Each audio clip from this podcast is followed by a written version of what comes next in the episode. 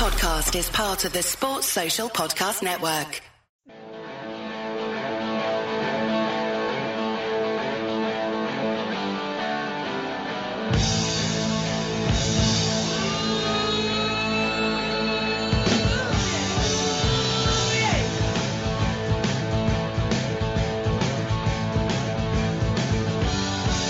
Hello and welcome to the Anfield Index podcast, episode 212. I'm Trev Downey coming to you as ever from the AI Pro outside broadcast centre in beautiful rural Ireland. And I'm joined for the following verbal sparring session by Karl Coppack and Kam Brainch, while in the background, Uber knob Twitter Guy Drinkle is observing events. Now we had a little bit of a hiccup at the start here. This is AIP 212 Mark II. And I'm just going to go ahead and introduce my two muckers. And we'll start by saying hello and good evening to Karl Coppack. How are you, sir? Well, I'm very well. I'm, i know I was uh, my sound wasn't great last week. I had a cold and I also had some technical issues as well. So I have a new setup here, and I'm going to um, make offer the debut of this microphone to the greatest sentence ever written in the human language. The human oh. language the English language even. And it's this. As a rule, you see, I'm not lugged into family rows. On the occasions when aunt is calling to aunt, like mastodons bellowing across the primeval swamp, and James's Uncle James's letter about cousin Mabel's peculiar behaviour is being shot around by the family circle. Please read this carefully and pass on to Jane. The clan tends to have a tendency to ignore me. It's one of the advantages I have of being a bachelor, and according to my nearest and dearest, practically a half-witted batsman at that. That line again, Trev, just for you. On the occasions when ant is calling to ant, like mastodons bellowing across the primeval swamps. That's magnificent writing. That is absolutely glorious, and it, it has a familiar ring to it as it did when we uh, we reboot uh, started just before this reboot. And uh, like I said to you then, uh, maybe you should clarify for our listeners who exactly that is. Well, it was written in 1923, and the man who wrote it is genuinely known by, by people who, who follow him, of which I'm one. Um, he's known as the Master, and cause, just because he is. That's The Inimitable Jeeves by P.G. Wodehouse. And I beg anyone who hasn't read the Jeeves stories and anyone who has a love of language, just please read it. There's a book called Right Ho Jeeves about one of Bertie's mates called Gussie Fink Nottle giving out um, prizes at a school prize a, a ceremony thing, and it's generally known as the greatest piece of extended comedy writing ever written. He's, he's just he, he's he's just the language for me, and, and, I, I, I, I, love my language.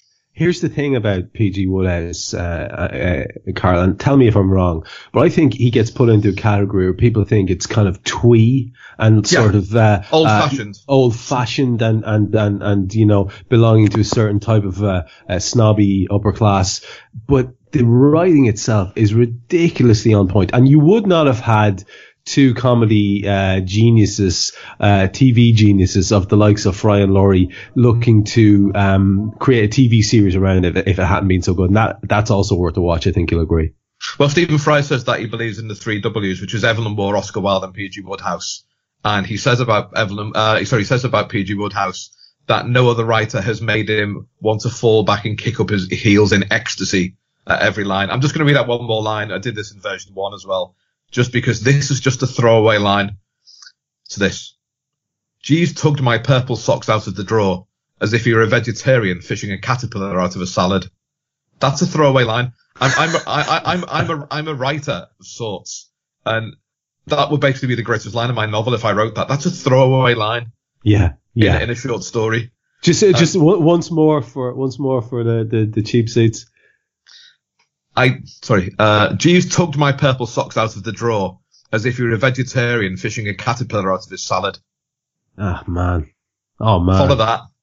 Well, the man who has to follow that is sorry, is, Kam. Is Mr. Kam Brainch, who himself is having a purple sock related incident in a, in a ridiculously beautiful synchronicity. Mr. Brainch, it's as if Karl had picked his, his quote out particularly for you. You are having a bit of a sartorial nightmare, my friend. What's going on? Yeah, um, earlier on when I was in, uh, um, just as listeners are aware, I'm at my cousin's in uh, Romford, and I was earlier. We were trying to record this, and I was upstairs in the box room, and that we had serious Wi-Fi issues. I've now come down. Funny enough, you're not going to believe this, lads. I've kicked uh, my cousin and my mum out of the kitchen. Guess what colour the wall is next to me? Guess what colour some of the chairs are? Guess what colour the doors are on the lower part of the kitchen cabinets? What colour is the toaster and the, the kettle? I'll give you. Um, what colour is the mat on the kitchen table here? I'll give you one guess. Would would Prince be comfortable? I was going to say, are you in Prince's house? I may well be.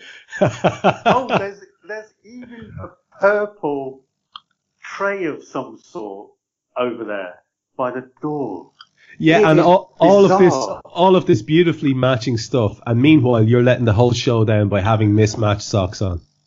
Well, no, the mismatch is a bit of a, mm, a bit harsh there. What I'd say is one of them has faded more than the other, and the purple patch around the toes and the heel uh, is really odd compared to the other one. And I was like looking at it earlier and thinking, this is wrong. This isn't me. I should not be having odd type of clothing like this, even though apparently I wear odd clothes according to everyone who sees me, but that's by the by. But um, yeah, it was um, it was quite unnerving, really. Um, I was tempted to take my socks off and come down barefoot. Maybe Yeah, it's would- a, it, it, it, dis, a disappointing, a disappointing turn of events for, for you to be involved in, my friend. I'm, I'm, I'm, I'm, I'm, I feel a bit let down by all of this, to be honest with you. Will you try to rescue the scenario by giving us your quote? not a quote per se this week. Um, something different, thanks to uh, one of our fellow podcasters and uh, a brilliant one he is at that, and that's Mr. Mr. Andy Wales. So he he um, asked me to. He posted a picture, and he he he tagged me in this picture, and he said, "Any chance of a a mention for this in the main show?" And I thought, I do as as wish. So here goes.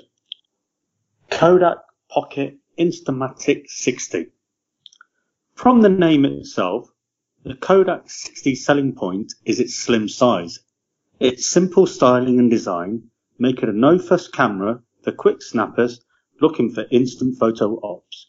It features a fixed, len- fixed focus lens, mechanical shutter speed, flash cube compatibility, and a slew of other nifty settings. Well, Have you that gone mad? sounds Like, sounds like quite the machine. And uh, I'm wondering uh, what exactly is going on on our podcast. Are you? Is this an ad? Well, if it if it is an ad, and hopefully Kodak are listening, and um, they will be so inspired by what I've just said. Good they, God. They may well consider, along with all of our other sponsors, you know, To ignore us? to, pretty much Can I ask, can I ask a question? Do you mind? far away. How low is this barrel we're scraping? I don't Oh, think we're anywhere near the bottom Oh, of this. Karl, we, I uh, we, we're uh, still at he's right. We, we, we, we've not even started to plumb the depths, my friend. Oh, This Adidas is Forest nothing. Hills. Jesus Christ. Wait Adidas till- Forest Hills, I say. Wait till, uh, wait till Drinkle starts getting his babe station quotes in. We're Oh, in, Christ. we're, we're banging trouble here. This Yeah. is, it's, it, it's, this is only going one way and you know it. Uh, I'm- mean, like to be honest, uh, uh, I, I'm I, I, I'm stunned by that, and I, I can only thank Andy for that completely surreal uh, interjection. It's it's it's remarkable. It's remarkable. Uh, look, we should we should try to move on with the show, but before we do that, before we do this, I'm I'm stunned by that. Andy Wales, I don't know what you've done here, but it's It's brilliant.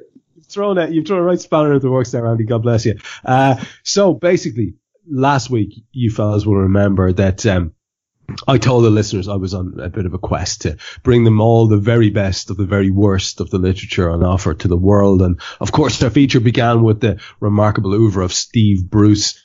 And our lovely listeners will be delighted to hear, or perhaps very, very saddened to hear that poor old Steve and his big round head have had a very bad week. Very bad week indeed. In fact, our 57 year old mucker is hurt because he feels he was hounded out of Aston Villa by fan power after two years in charge. There's references. Yeah, Sorry, Trev. yeah, He's only 57. that's all, Kam. Yeah, I know. I He, he was about 80. I know. He's not. He's not. Do, he's not doing too well on a parole stay, to be honest.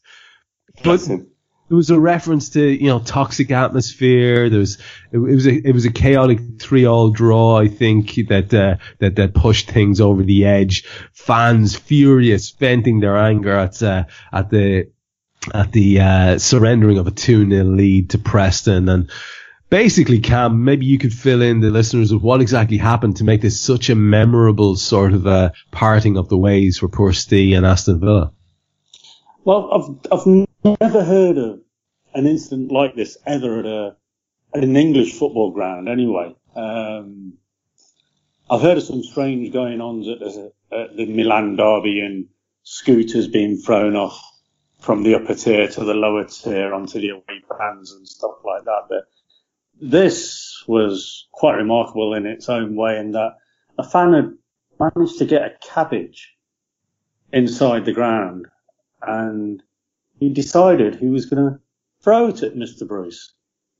And um, it must have landed quite near Mr. Bruce because he he, he certainly referenced it uh, later on, and he was rather upset and he felt he was being disrespected. So um, maybe the fact that you've only managed one win in nine before your sacking um, was showing a bit of disrespect to the fans. Yeah. And Karl, basically, poor Steve, he referred to the inverted commas mad few who wanted his head. And his line, and uh, it's beautiful. It's beautiful. It's not quite PG Wodehouse, but he says, unfortunately, it sums up the society we're in at the moment. There's no respect for anyone. I'm surprised he knew what a cabbage was.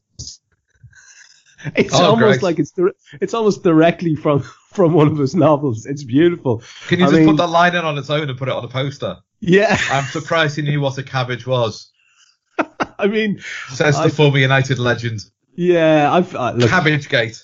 it's it's it's it's a bizarre moment in in our in our sort of shared cultural history on this podcast, and it led, led me to a simple question that I wanted to ask you before we move on uh, to uh, the joy that is the little Morrissey extract for the week. Then we'll do some fo- we'll do some football, folks. I promise.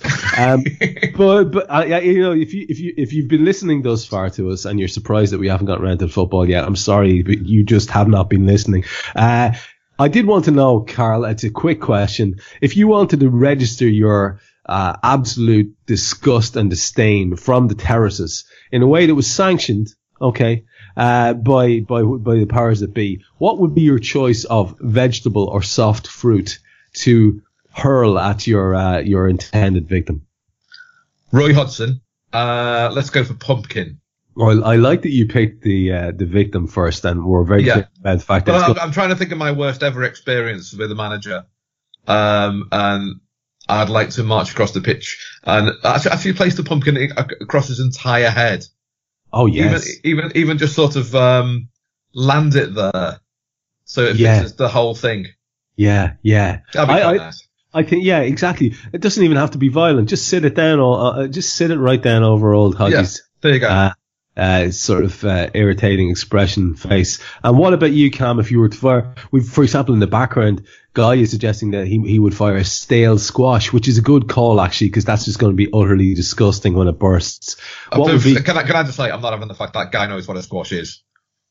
Hey, listen, Guy Guy eats Toby Carvery. He knows what he's talking about. But that, that is true. He eats nothing but Toby Carvery. he knows he knows what he's talking about when it comes to veg. Come on, uh, Kam. If you were to choose a fruit or a veg to fire at your uh, your uh, chosen victim, tell me who the victim would be first. You can't have Hodgie. You got to pick someone else. Fat Sam. Oh, you're going for Fat Sam. That's a shout. Yes. And what are you firing at Fat Sam? Uh, hopefully he- he hates this fruit as much as I do. And Yeah. that'll be lychees. I Oh, can't, I can't stand them. I was force fed them in India because they're a fruit of choice out there. And uh, They are, aren't they? Yeah. they are disgusting. mm. So hopefully he'll be as disgusted as I am by it. But if he turns out and likes them, then I'll be disgusted. yeah. So he Uh, well, pick them up and start eating them. Yeah, you've got you, that's you, you're playing a dangerous game here, Kam. You're playing a Yeah. dangerous game. I, I, don't- I, don't think Fat Sam would, would, would have anything veg related. No, Unless he's, it's- he's, unless he's, it's It's got to be great. meat, isn't it? He's a meat man, isn't he? Gravy. With gravy. he's not nibbling light cheese. That kid, no Yeah. way. He's not li- nibbling light cheese. I would go. I would go for um for guava. Yeah, Gu- Gu- Guava's a rank, so I'll go for that as well. I would go for our, our friend um Colin Wanker. I can't think of his actual name. Neil Neil Warnock. There you go, Neil Warnock. I go for I, I go for Neil Warnock, and I would fire at Neil Warnock a succession of overripe bananas because I think that's that's quite the impact. You've got a little bit of a sting, and then it just sits down over your head. I've given this some thought, as you can see. Well, it's funny you should say that because I've just been thinking for every manager there's a different type of fruit. You, you say ripe banana for, for, for, for Colin Wanker. I, I immediately thought coconut. I don't know why that's appetite, but it just is. You're trying to knock him out, aren't you? Yeah, Yeah. I, I, I think there's a level of violence to your answer that I'm not quite comfortable with. But we should. I, I am. know you are. I'm, I'm very comfortable with that. no, I know you that are. man's a tit. Oh, he is a prized tit. God bless him. And by tit, we of course mean the bird. Uh, Yes. now, after that little, uh, that little bit of a Brucey bonus ramble, uh, let's get back to the regularly scheduled programming that starts today with my little contribution to the quotes of the week. And it is the sophomoric scrawling of Stephen Patrick Morrissey, who was once the leader of, let's be honest, a, a bit of a seminal band, a cultural entity of, of serious note. The The, the, the greatest band of the 80s. Yeah, listen, you said it last week, and I, I can't, I can't argue with you. I, I, I, Yeah. I have, I have, I, I lean a little bit heavily towards Ni- Nick Cave in most consequences and most situations, but I- the Smiths in the '80s they outweigh everything, and now he's turned into some sort of tub thumping little Englander, and it's just tragic, as you said last week. So here is an extract from his book List of the Lost, his, his story about a 1970s relay team in Boston who accidentally kill a demon, which then curses the team and features uh, his central pair of, of, of lovers, Ezra and Eliza. Now, last week I promised you that I'd get round to this little uh, scene of intimacy. Um, and listen, this isn't going to go well with whoever's heavy breathing over this. this isn't going to go well. So this little I was scene, on mute. this little, this little scene of intimacy between Eliza and Ezra. I I want to read it because it is, it really comes across as a sex scene written by a guy who has never done the sex. So have a listen to this and just revel in its awfulness. At this, Eliza and Ezra roll together into the one giggling snowball of full-figured copulation, screaming and shouting as they playfully bit and pulled at each other in a dangerous and clamorous roller coaster coil of sexually violent rotation with Good. Eliza's, with Eliza's breast barrel rolled across Ezra's howling mouth and the pained frenzy of his bulbous salutation extenuating his excitement as it whacked and smacked its way into every muscle of Eliza's body except for the otherwise central zone. Now, Whoa. I, I, I honestly don't know whether to start with the bulbous salutation yeah, exactly. That, that was my first thought, yeah. or the otherwise central zone, or why is it whacking and smacking, or any of that. I'm just going to move away from this and go to football because I think it's done its job. And Well, I, I, I was, I was going to say that it reminds me of um, uh, the Big Bang Theory, where he, just, where he just refers to the physical act as coitus. You might as well just put they had coitus yes, but, I left it like that. but but that that would be uh, solid grammar, whereas Yeah. whatever that was, Bulbous salutation, possibly not. amazing I'm, stuff. I'm, I'm just going to go celibate. yeah, I, honestly, That's man, the only answer here. Uh, uh, it's it's pretty much finished me off in uh, in terms of any interest in sex going forward as well. So fair play, Morrissey. Thanks for that, pal. Um, so let's get let's get back to our Greatest football. of the 80s. Shoot the fucker. the uh, the football has lots of stories. Now I know that you have issues and you want to talk about issues around Napoli, issues around maybe the Chelsea games. Um, we should just start, and it's just a kind of a, it's just a, a, a comment I want to make. I, it doesn't require any great, any great conversation, but I just want to put it out there as a kind of a, I don't care if people think it's editorializing. I don't care. But just this statement from Juventus this evening is uh, immensely problematic on the back of the the stories that were breaking about uh, Cristiano Ronaldo, and you know they've just come out with this statement. I'm just again, I'm just going to leave it sit there, and all I'm going to say about it is the casual nature of it is a bit appalling, and it's just beyond problematic and arrogant and uh, the, whoever whoever is in charge of that needs to rethink. They've said this evening Cristiano Ronaldo has shown in these months his great professionalism and seriousness appreciated by all Juventus. The events allegedly dating back almost 10 years ago do not change this opinion shared by anyone who came into contact with this great champion. You know, it just has the bang of a crowd who are protecting their investment and zero interest in anything else. And you know, like I say, I don't, I don't need you guys to comment if you don't want to, but I just, I, I, it's horrendous, and I just need, I just, I just felt like that should be put out there. That I'll, I'll um, just, I'll just say one thing. yeah, If they hadn't made that statement, no one would have cared. So why do it? no one would have cared in about.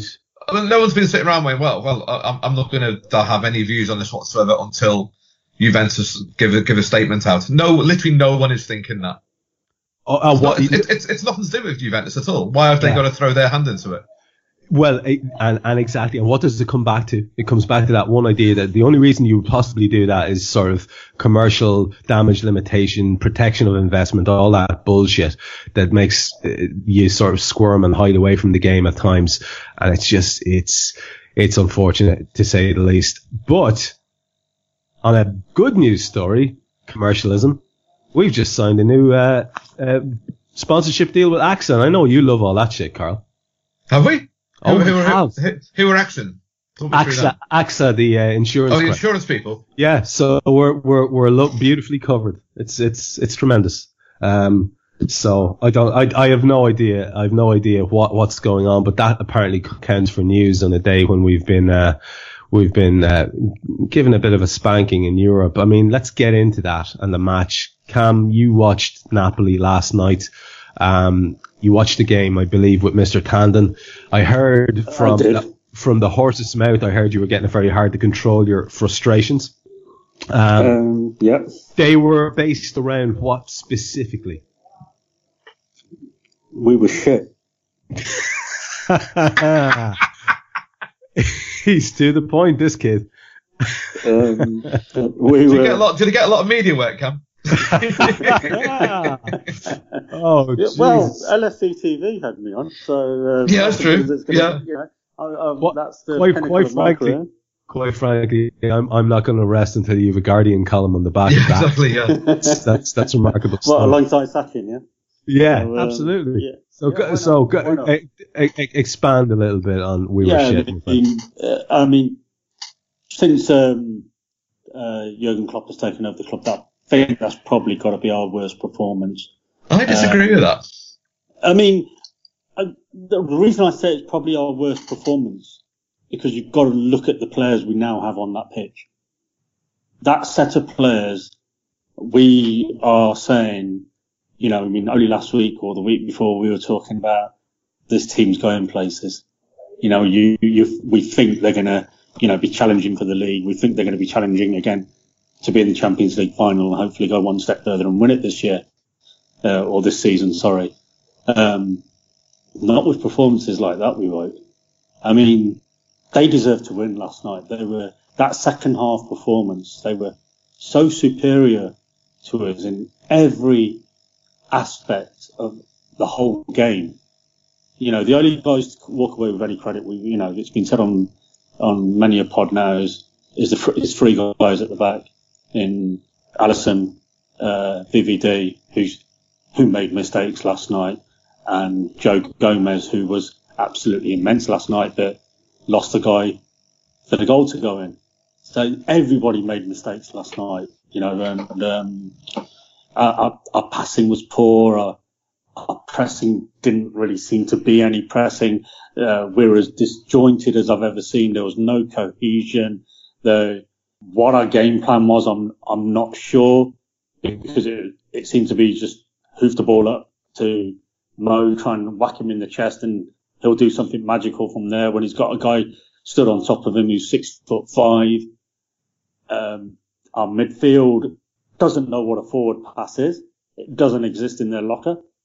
Even when Hendo did a burst down the side and instead of crossing it, he passed it back for someone else to do it. It was atrocious from everybody. I mean, Klopp, Klopp completely messed up when he had to take Naby off. And but when he took Naby off, he changed two positions because he then moved uh, Gini from a six to an eight and put Hendo in as a six. Why? You've got a game plan where the start of the game is you, are having Gini as your six. Gini is a better six than Hendo. Hendo is a better eight than Gini. So why swap it around? If average Kam can see this, Jurgen can see this. And then when he brought Fabinho on, he played Fabinho as the six, saying he's better than Henderson then. And he's moved Henderson to the eight. Everything Klopp did yesterday was wrong.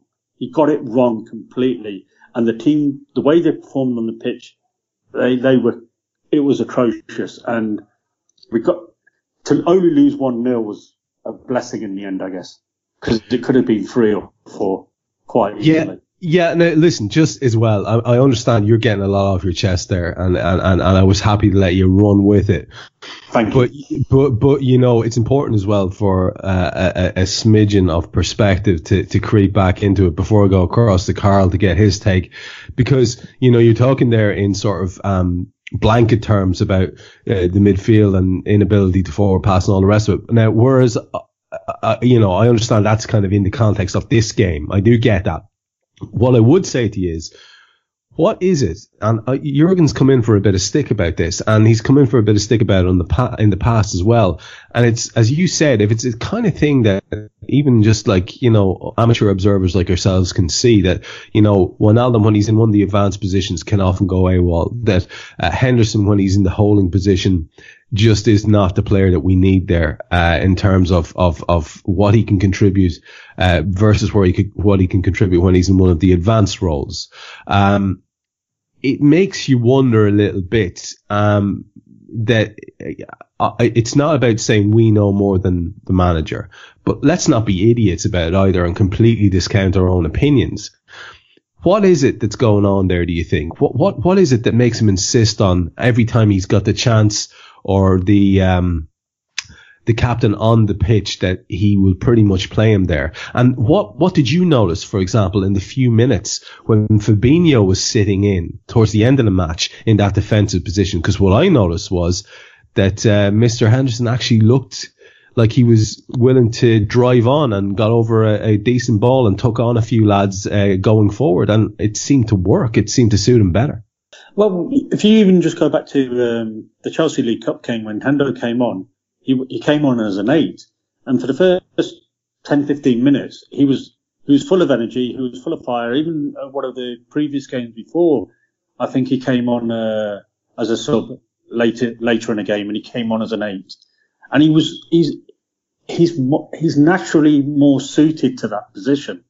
It's almost uh, square peg round hole scenario with Hendo as a six. And he has played well there at times and he hasn't been prolific with his forward passing. His, his passing has always been about the safe pass, the, the you know, the retained possession. But last night, it didn't work. And if it's not working and it doesn't work after 15, 20 minutes or whatever, or in the second half you can see it's not working, why didn't Klopp just change it around? Let me try something different. Where's the in-game management? There wasn't any. You know, mm. bring on Daniel Sturridge in the 88th minute. You know, the guy's just scored one of the best goals you'll ever see. His confidence must be sky high. It's nil nil. We might still be able to nick a win here. Send him on with 15 minutes to go. What harm can it do? 88th minute. Yeah, and, and, and if you were to if you were to single out one of the front three that you probably wouldn't have taken off specifically because of the work rate they were putting in, specifically because of the uh, uh, energy that the, the the fella has in terms of trying to do his bit defensively as well. It would have been Sadio Mane. That's the guy you would not take off of uh, you know across that front three. So there were there were a few calls that I, I think just caused eyebrows to go up. And again, it's not about saying we're better than the manager, but Karl, I mean, just to get you to weigh in on this, what what what's what what was it that was sort of um, uh, getting your goal about that particular game, if anything? I mean, were you able to kind of dismiss it as, look, uh, you know, it is what it is. We move on, or are you are you find, your, find yourself a bit annoyed still about it? It, it? it is that, to be honest. I mean, this is an A. I mean, I accept everyone of Cam's points there. I can't argue with any of them at all. Um, I thought the forwards were quite poor, um, particularly Firmino and um, Salah. Um, although they could see what they were doing, but they, they weren't engaging with the rest of the pitch. And, and, and that, that's exactly what we accused PSG of doing when they came to Anfield, of having three fours at least 40 yards away from the midfield. And I, I don't think that's a deliberate thing. I think, I think this really does need saying, to be honest. I thought Napoli were brilliant. I thought they were absolutely excellent in everything they did last night. And we very nearly got out of that with a nil-nil draw, although by, literally by the skin of our teeth. I, I was counting seconds coming end, just thinking, just get, just get the nil-nil, lads. That's all you need to do here and we got done in the last minute when when Robbo didn't see the runner go past, and you know it, it's it, that happens occasionally, and the striker's quite good. Um, I thought the front t- um, the front three were poor. Uh, Mane was the best of them, but not by much, only because he came back and helped out occasionally. I think the reason why he didn't bring Sturridge on until then was because I think he, Klopp was completely undone by the Keita injury. I wasn't expecting that, and I think that basically, I mean, the commentators, did anyone notice this tonight? The commentator said last night um, when Napoli made their first substitution, he said, and here's the first substitution of the night.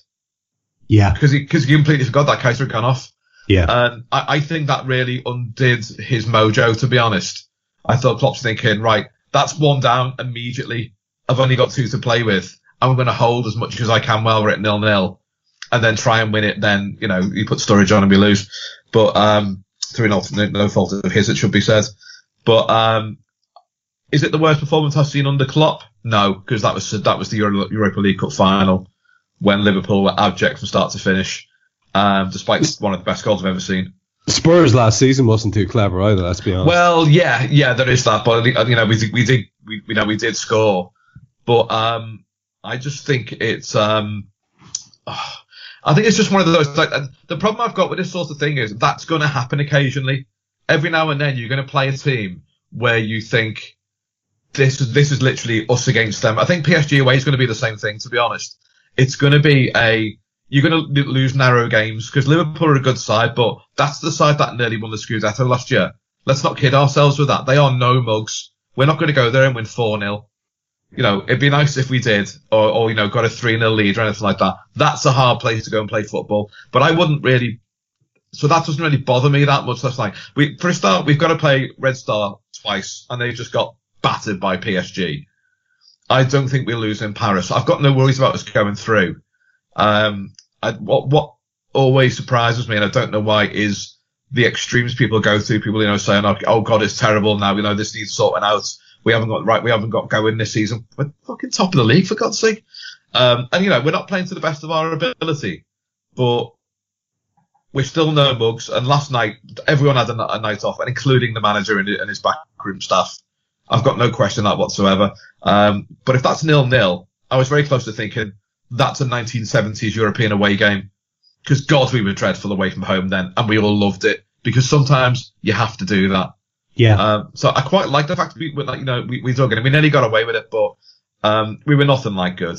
I, I, think I think that's a wonderful shout, and I think just to stick with it with that point and go back to you on it for a second, because I do like the context of looking at the past and different teams that have been successful, and that would have been the most enjoyable point ever attained if we yeah. had managed to do it. And you would have looked at Joe Gomez and, and, and, and brought him around on one of those sedan chairs because the guy was a freaking hero. Alisson was a hero. Van Dijk was very good, but only those three. The rest of them, you'd have said, you get on now and have a shower, lads, because you've been muck here. And if we could have gotten away with that, Karl, it would have been the most glorious robbery. And here's the thing. We are a tough side to score against. Yeah. And they, and as you said, they were good last night. The stats in the second half embarrass us. Yeah. It's the, it's the most outplayed we've been.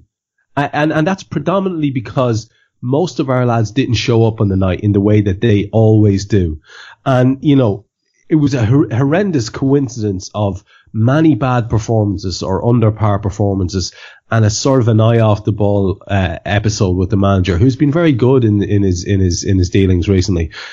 You take all those things together, and we still nearly got out of there. That says a lot about this side. Yeah, ton, tons of character, and you've got to go back to Saturday as well about this and, and the you know the, the character that was shown then, because we're about to lose our first league game of the season. And you, you, lose that game, which with you know with, with, the game we've got to come on, on Sunday against against West uh, Man City, and suddenly two defeats against two of the top three, and suddenly you start to think, hang on, are we only the third best team in England when you're trying to be the first? And that can get in your head. So I think I thought I thought last night was a bit of a hangover from from Saturday, which was so exhausting. I went to Stamford Bridge and those lads crawled off on their teeth they were absolutely dead in the water. Firmino last night for the last 20 minutes, you might as well put me out there. He was he wasn't chasing at all because he was exhausted, and it's a mentally exhausting thing as well. I don't, I don't think anyone appreciates this quite as much as they should. Really, football is a mentally exhausting game. Everyone wants to play for Liverpool, but it's just knackering, especially when you're playing against you know um, uh, against an Ancelotti side who they just think and think and think and they will put the ball where you don't want the ball to go. And that's a really, really difficult thing to get across. Yeah. And and, mean, and, and, and, and just to reverse back to you, Kam, let's have a bit, that's a good point Karl makes. Let's have a little bit of freaking context here. Let's recall that this is the end of a run next Saturday or Sunday, is it, whatever day it is, that start, you know, that goes Spurs, PSG, Southampton, Chelsea, Chelsea, Napoli, and then City. Let's remember that if we can get away, and I don't know, you, you tell me if I'm wrong or right here. If we can get away from this run with any kind of result on Saturday or Sunday, whatever the Sunday. hell day it is, Sunday, Sunday against City, Kam, I think we have managed that se- sequence of fixtures gloriously and the exit from the, the, the, the minor cup competition and the Champions League defeat uh, take on a completely lesser significance for me. Will have exceeded expectations if we get something from the game on Sunday. Because of, like you say, you look at those fixtures and uh, fun of um, um, one of the uh, dirty manx, uh, my nephew, he goes to me, fucking hell, you boys have had some games, haven't you? And I went through the games and I forgot the PSG. And he goes, oh yeah, don't, don't forget about the PSG game. That's probably the biggest one of the lot you had up, up until that point. I was like, oh yeah, shit, I forgot about the PSG game. And you're right, it, has been a hell of a set of fixtures we've had. And, um, aside from the last two results, really, I mean, last Wednesday was irrelevant. Um, and you know, we, we could have won on Saturday from, you know, I was listening on the radio. I didn't get to see the game and we had opportunities to win on sat- Saturday and we could have taken, we could have taken three points, you know, and to get, to get a point from the position we were, that's almost like a win because it, that's going to knock something out of Chelsea's sails as well now because they're going to be thinking, damn, we've dropped two points, two big points. Well, well, I can tell, I can tell you that uh, every single person in the away end celebrated that goal like it was the winner. It absolutely went off. It was fantastic to be in, in that. So to such an extent with I ended up standing on my mate. I have no idea how he got down there. he, he, just, he just did. Um, and, and also, I think this needs saying as, as well, Kam, sorry to interrupt. That's right. Is, is we conceded a last minute goal last night. We, this season, we, have actually scored two last minute goals, which have been yeah. alright. So, you know, it yeah. happens you know, as we know more than anyone else, these things happen for me against um, PSG and, and Sturridge on Saturday. Um, yeah. It happens occasionally, so I, I just, I'd, I'd like to, to, approach that with a little bit of caution. Well, uh, just, just just to say to the two of you, Eddie, you've brought it up. I mean, that's a good point that, that that's that, that you've raised there, and I, I, I was saying it last night on the, on the on the Raw pod. Basically, we have the happy knack of scoring at the right time, whether it's just before half time or before the end or a last minute winner or whatever it is and last night we basically just got Liverpool. That's how I, I, Yeah. I looked at it. We were we were done over by a team who deserved the win and pulled out the goal at the most you know opportune moment, and they just it, we we weren't mugged, which I said last night was the wrong word. We were deservedly beaten by a team who had done enough to do it. I mean, the statistics for the match are just appalling. I don't know if you looked at it afterwards, but I mean, just to to to to, look at the um the the the uh, the the bare stats of the match. I mean, it was. I, I don't think we've been outplayed like that ever. I mean, certainly not for many, many, many moons under Klopp. Like it, basically, 14 shots to four uh, in terms of of of Napoli's superiority. Um, of of that they had they had you know better better in each of the minor categories of in box out of box and all re- all the rest of it they had 57% of the ball um which again considering it's us isn't doesn't doesn't reflect too well. Um, you know, they won more of the aerial duels. They they they made eleven interceptions to our seven. They were just so much more on it. And here's what I wanted to say, and it's a thing I asked Jan Molby earlier on in Molby on the spot, and I want to run it past the both of you. Is there anything to be uh, worried about in terms of, and it's not, let's not pick out individuals here. Let's talk about unit and style of play. But is there anything to be worried about in the way in which Chelsea completely swamped our midfield, especially in the Carling Cup game where it wasn't our first choice midfield? Okay but they were able to play little triangles around us. We spoke about this the last day. And Napoli maybe weren't playing that kind of a neat football, but they were absolutely dominant. They were just dominant. They, it, it often looked as if they had a player over. Um, is, is it, is it a, a, a, some sort of a fatigue issue or what do you, I'll go to you first, Kam. I'll come back to Karl. What, what, what, how do you explain that? Uh, us being sort of outplayed in that way? Um, the biggest take for me was, uh, well, with last night's game was the way Napoli played. They didn't allow us to press them, even though they had more possession. They were really good at that, and I don't know if that was down to fatigue. Or I'm not sure what it was. And the worry then was for me was if we can't press and we can't win the ball high up and get the ball quickly to our front three, and we, our midfield lacks that drive and creativity, what are we then going to do? Um, what we are then going to do was reflected in how we played last night. Now, I think Karl was right. A lot of it is that, that they're they're knackered, but then you know this is where the rotation issue needs to be looked at better and the sports science of it. And we we know how great Klopp is and the team are on that, you know, and um, the fatigue of, of the players and maybe they they just ran out of steam last night, but they, they've got one big game coming up on Sunday, and we really need them firing on all cylinders. But like I say, going back to it, my thing, my worry was they they stopped us pressing them, and if we can't press them, what are we going to do after that? And that's where we missed that boy who's gone somewhere else, and maybe you know, obviously we were looking at getting Fekir in, and he would have been, you know, what an option on, on a day like this would have been a suitable player for us, you know. And it's when we miss the likes of uh, uh, Alex Oxlade-Chamberlain as well, because he's the player who drives at the opposition defence from from midfield. But like, let's be honest, um, isn't that what Naby Keita was brought in to do? And also, Yes. Also, you know, isn't it also a little bit about what you were chatting about earlier on? Isn't it a bit about the configuration of the people that we do have? And you know, if you put all of that together, uh, my take, and maybe it's just, maybe it's rose tinted, lads, but I just feel like that was a bad night at the office and you write it the hell off because too many of our players played badly and that doesn't happen.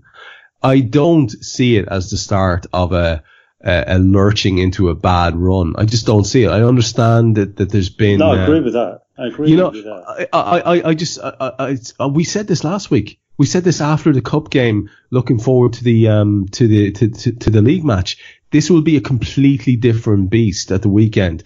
A, a lot of lads will have a level of mortification about their performance, um, in, in, on, um, last night against, against Napoli.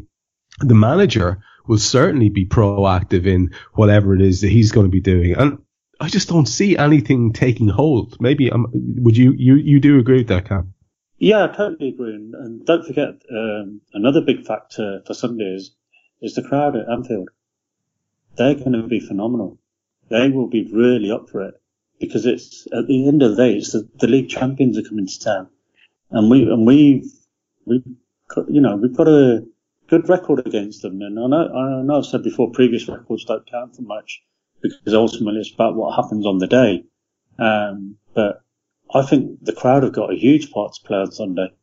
And if Anfield is rocking, and it, and I mean rocking, that lifts the players immensely. It gives them an extra two or three percent, and and it's a it's going to be a game of fine margins, and that two or three percent could be vital.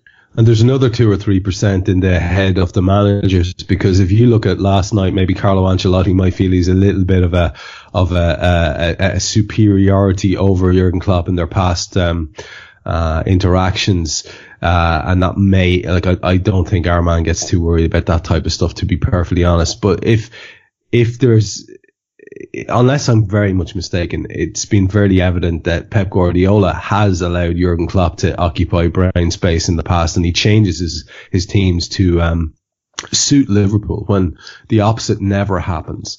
I think that is another little two or three percent. And Karl, there's a final two or three percent, um, and it's to do with this controversial um, bus issue where City are going to keep their route into Anfield a secret. Oh, for God's sake. Um, despite being reassured by Merseyside police that there will be no repeat of the incident saw fans attack the bus last season.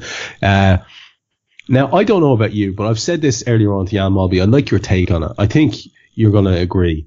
If far from having a secret route to Anfield, if that if I'm Pep Guardiola, I'm marching my players down, walking down that yeah. length. I'm walking them down there. Yeah. And you you know that nothing's going to happen except a little bit of uh, uh, comments and catcalling, and I'm going to front that up, and I'm going to say you don't scare us, you don't intimidate us. Now they're coming a secret route. I don't know. I think that's already psychologically, no matter what you think of it, it's a bad move for them. Well, also there's only three routes to the ground. Exactly. And we're, going to be working there anyway. It's in the middle of a bloody council estate. Fucking so, zip you know, line. They're getting a zip line. Do, do, you reckon it's them? What do you mean that massive two million pound bus coming through? Yeah, it might be them. Yeah, oh, that's just that's just ridiculous. But can, I, can I go back to something that we were talking about? You know, is this Liverpool under in crisis or is this a um uh you know just one, one of those days in the office? They kept saying on the telly last night, and this this made me smile. Liverpool now haven't won in three games. yeah, let's, yeah. Let, let, look at those three games, shall we? We were poor last night. We deserved to lose. Fair enough. Strike that one off. I didn't feel like we, we I, I, I was not jumping around um, the shed at Stamford Bridge thinking, oh, we didn't win this game. Chelsea were fantastic against us. Fair enough. And the other one was a cup game we weren't interested in because we played that side. So uh, uh, we got beat last night, and that that and that's it. It's it's gone. It's finished. When we play Napoli at Anfield, then we'll see because the crowd will make a difference. Um, and Napoli, Napoli do travel and they will be loud at Anfield, but we're going to go big because they beat us. That's what happens. But um, the City thing's really interesting to me because I just don't see why they keep going on about the bus thing. Surely you just do the opposite and say, yeah, that happened, and then you just carry on. But the fact that they keep bringing it up all the time, it shows to me that it's in their head, not ours. Oh, because absolutely, surely, absolutely. Because surely wouldn't you be saying, um, oh yeah, yeah, they did this, but you know, we're, we're going to Anfield in, in confident mood. Not, oh, do you remember they did that? Mm, that wasn't good, was it? It's, it, so, it, it's stupid. Yeah. And, that, and that's Stuart Brennan of, of, you know, the Manchester Evening News. Oh, God, mate. Just seriously have a look at your life. You're still going on about that. It was, it was months ago. And oh, it wasn't great. It wasn't great. And, uh, that, you know, that, that, that happened and everything, but, geez, how long are they going to go on about it? They've got the best side in, in fucking Europe, for God's sake. You know, I'll be yeah. talking about that a bit. You know, the fact that David Silva's scoring goals like he is, and you know, Sterling's having a great time. Sadio Mane can barely get into the side. Bernardo Silva's been fantastic this season. But what about that coach? Come on, really? Yeah. We're not falling for that, are we?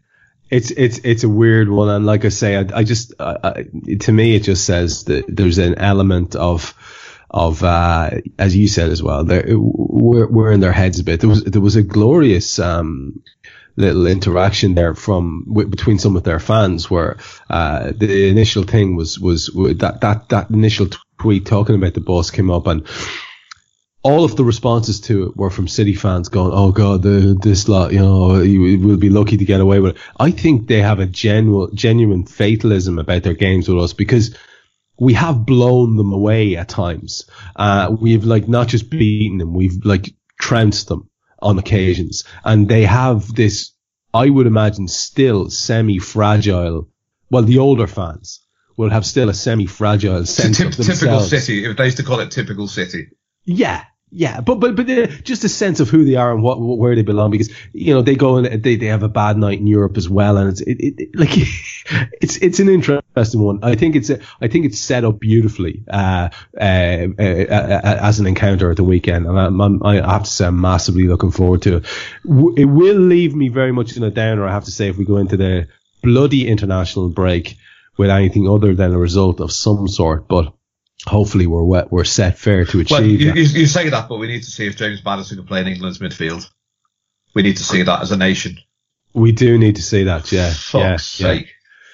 Yeah. yeah, and also uh, uh, over over my side of the pond, we're still waiting for uh, little Declan Rice to make up his mind if he wants to play for Ireland or England. Imagine. He's play, he's going to play Declan Rice.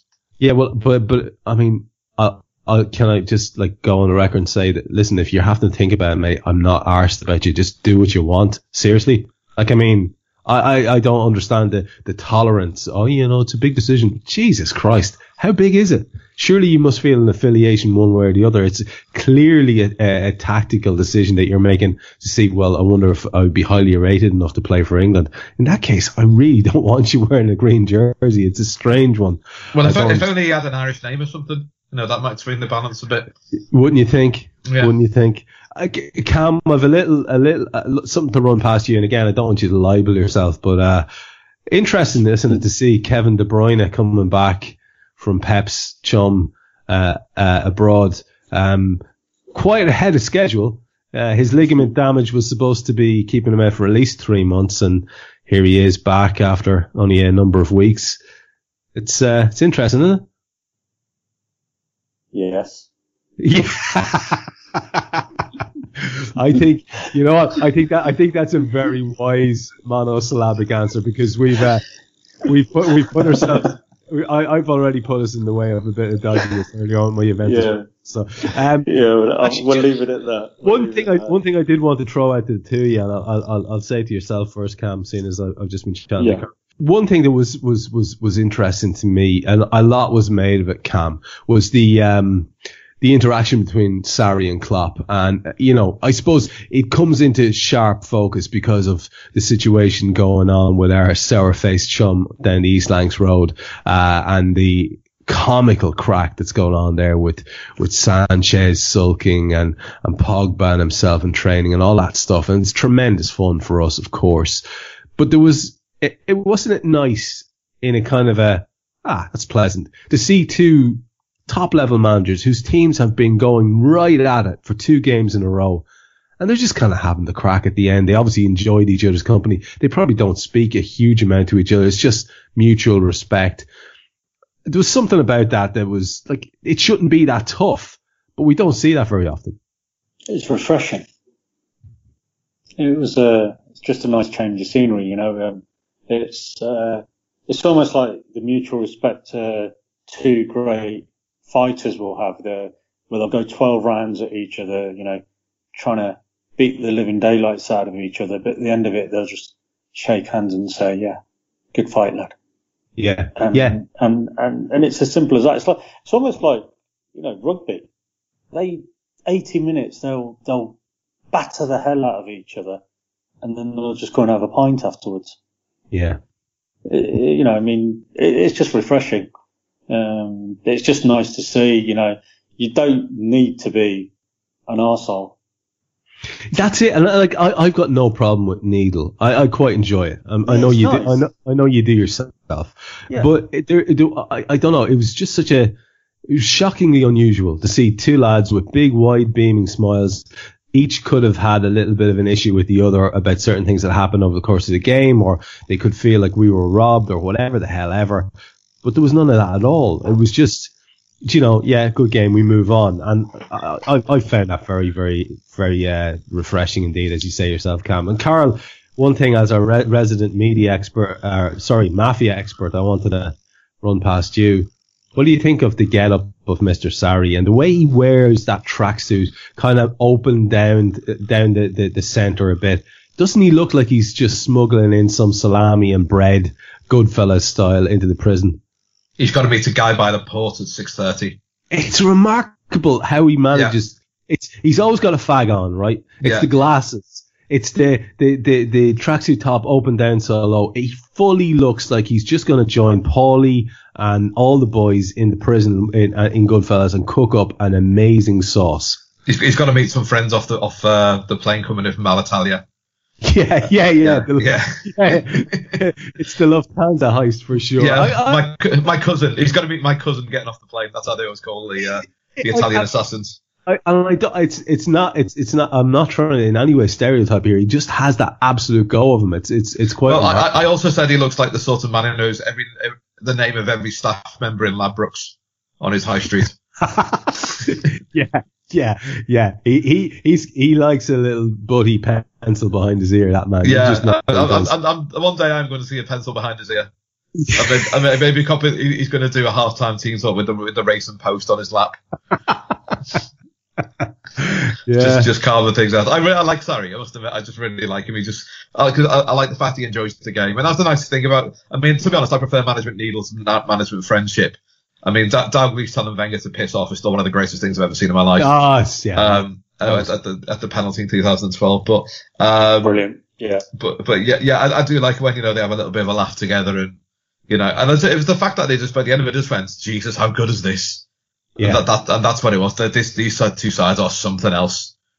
They really are. I could, I could wax lyrical about Chelsea all day. I thought Rudiger was fantastic. And it, it, it was just genuinely nice to sort of appreciate. One thing I didn't like, though, I don't, I don't know if this came up on telly, when uh, Hazard scored, he, he was giving a bit to Liverpool fans as he celebrated. And, which I didn't understand at all, because we've got no problem with him. He had a what? it didn't pick up on the telly at all, but when, when he when he scored, he ran past the away fans. He slowed down and very slowly sort of pumped his fist before huh. he got to his own fans. You got a bit huh. of stick for that. I thought, what is he doing that for? Yeah. Yeah, that's that's. I, I yeah, I, I didn't see that because obviously, as you say, the cameras didn't pick yes, it. it's not being picked up at all by anyone other than you know, the, the, literally the first three rows where we were.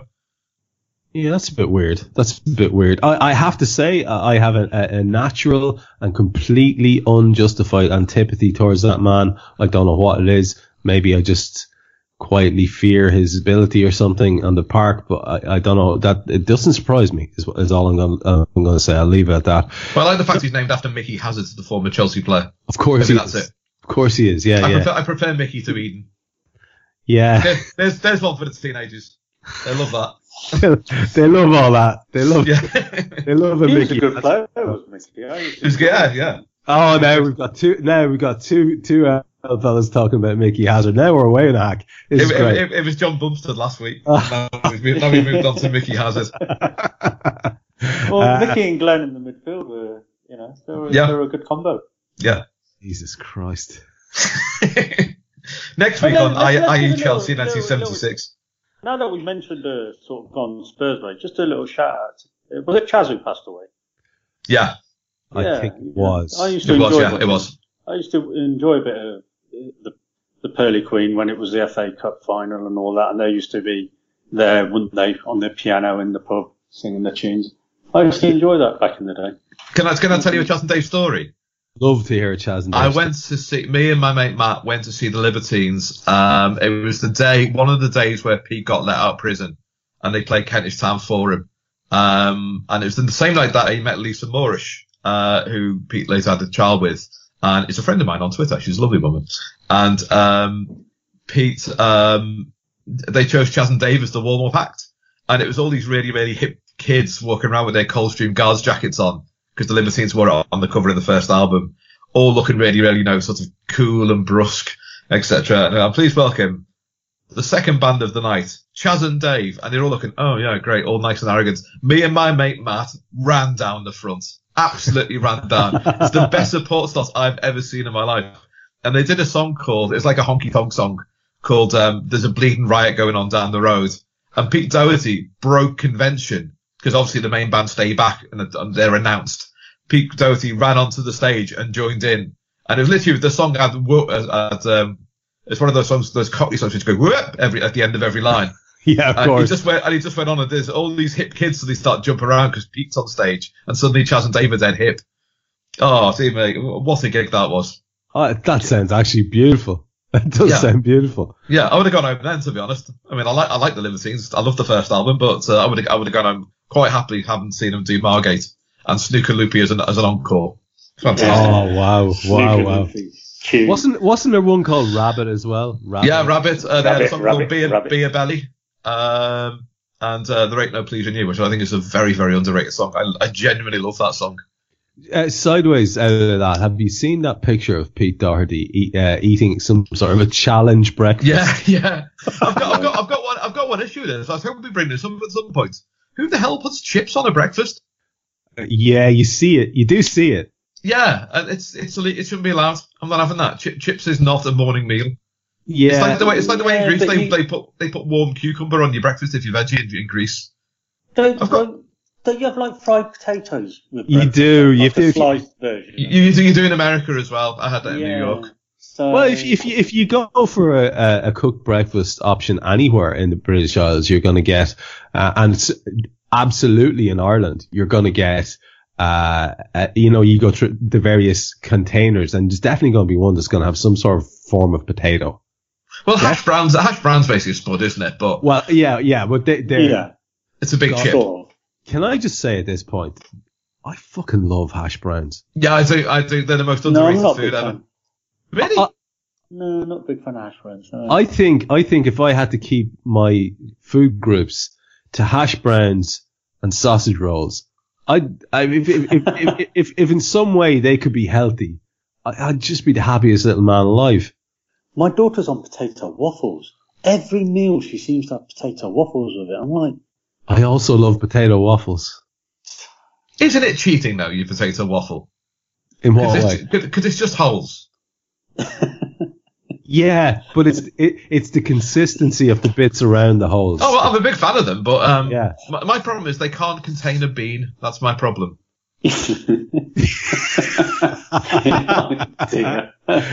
yeah, yeah. You know what? You- And that, there, that, that there is the title of the podcast. They cannot contain a bean.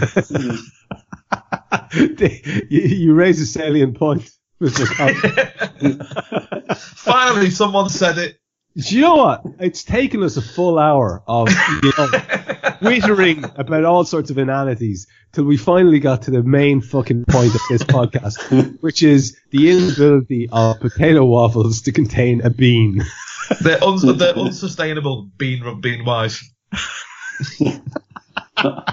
Like I was going to get Netflix recommendations and everything, but quite frankly, we're done. It's all over. yeah, yeah. it's all over. We're going to bail out at this point. So, uh, I feel should- like Daniel Sturridge putting his left foot back and thinking, "Go on, I'll have a go from here." That's exactly it. And Yeah. everyone, everyone when they saw you were saying, "Don't talk about potato waffles." yeah, yeah, yeah. Don't, don't- don't- go for the easy um, whole potato option. No, you know, I'm going to say it. It cannot sustain a bean.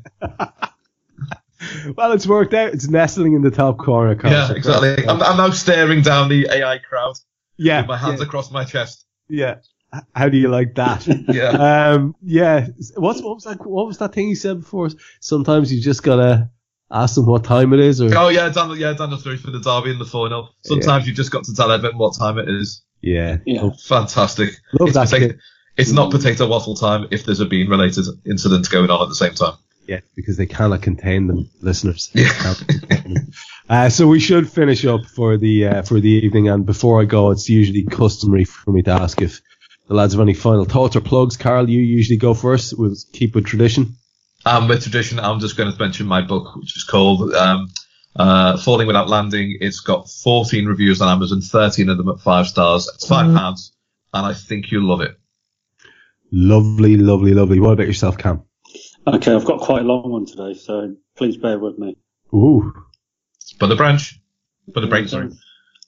Thank you. They're not that different from you, are they? Some haircuts, full of hormones, just like you. Invincible, just like you feel. The world is their oyster. They believe they're destined for great things, just like many of you. Their eyes are full of hope, just mm-hmm. like you. Did they wait until it was too late to make from their lives even one iota of what you of what they're capable? Because you see, gentlemen, these boys are now fertilizing daffodils. But if you listen real close, you can hear them whisper their legacy to you. Go on, lean in, listen. You hear it? Carpe. Hear it? Carpe. Carpe diem. Seize the day, boys. Make your lives extraordinary. Is Can I add? Can I add to that? We are but food for worms. He finishes that off, which I absolutely love.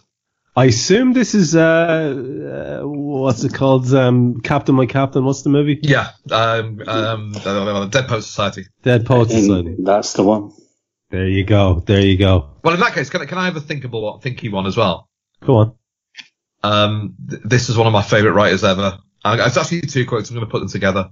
I write because I write, as anyone in the arts does. You're a painter because you feel you have no choice but to paint. You're a writer because it's, this is what you do. I write because I can't imagine not writing. And that's hmm. my, that's my credo. That's, that's Richard Price, who wrote Clockers and The Wire. That's nice. And he's fantastic. He's a fantastic writer. I do like that a lot. Did you say you too?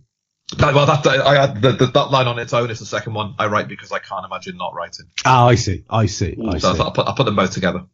Yeah, well, I, I, I eat um, hash browns because I, I can't imagine not eating hash browns. I can't eat potato waffles because I, I mean I may have touched on this before.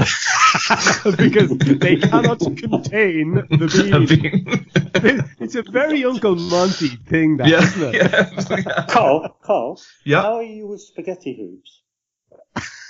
I have issues. I thought you might. Yeah, I'm the same with Um, polos.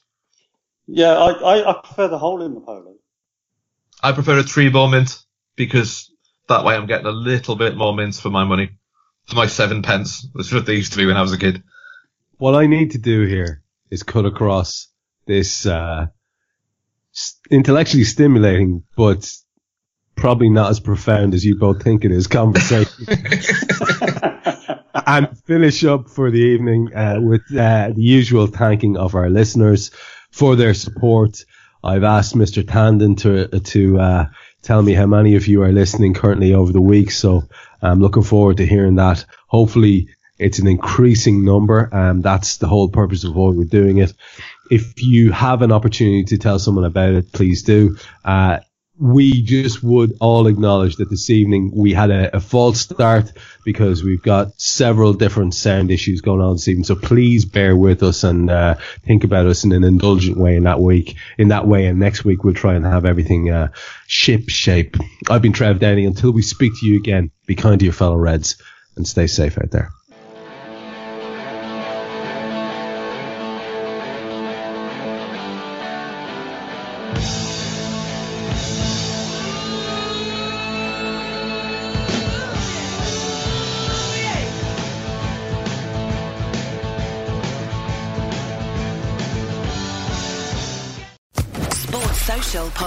Network.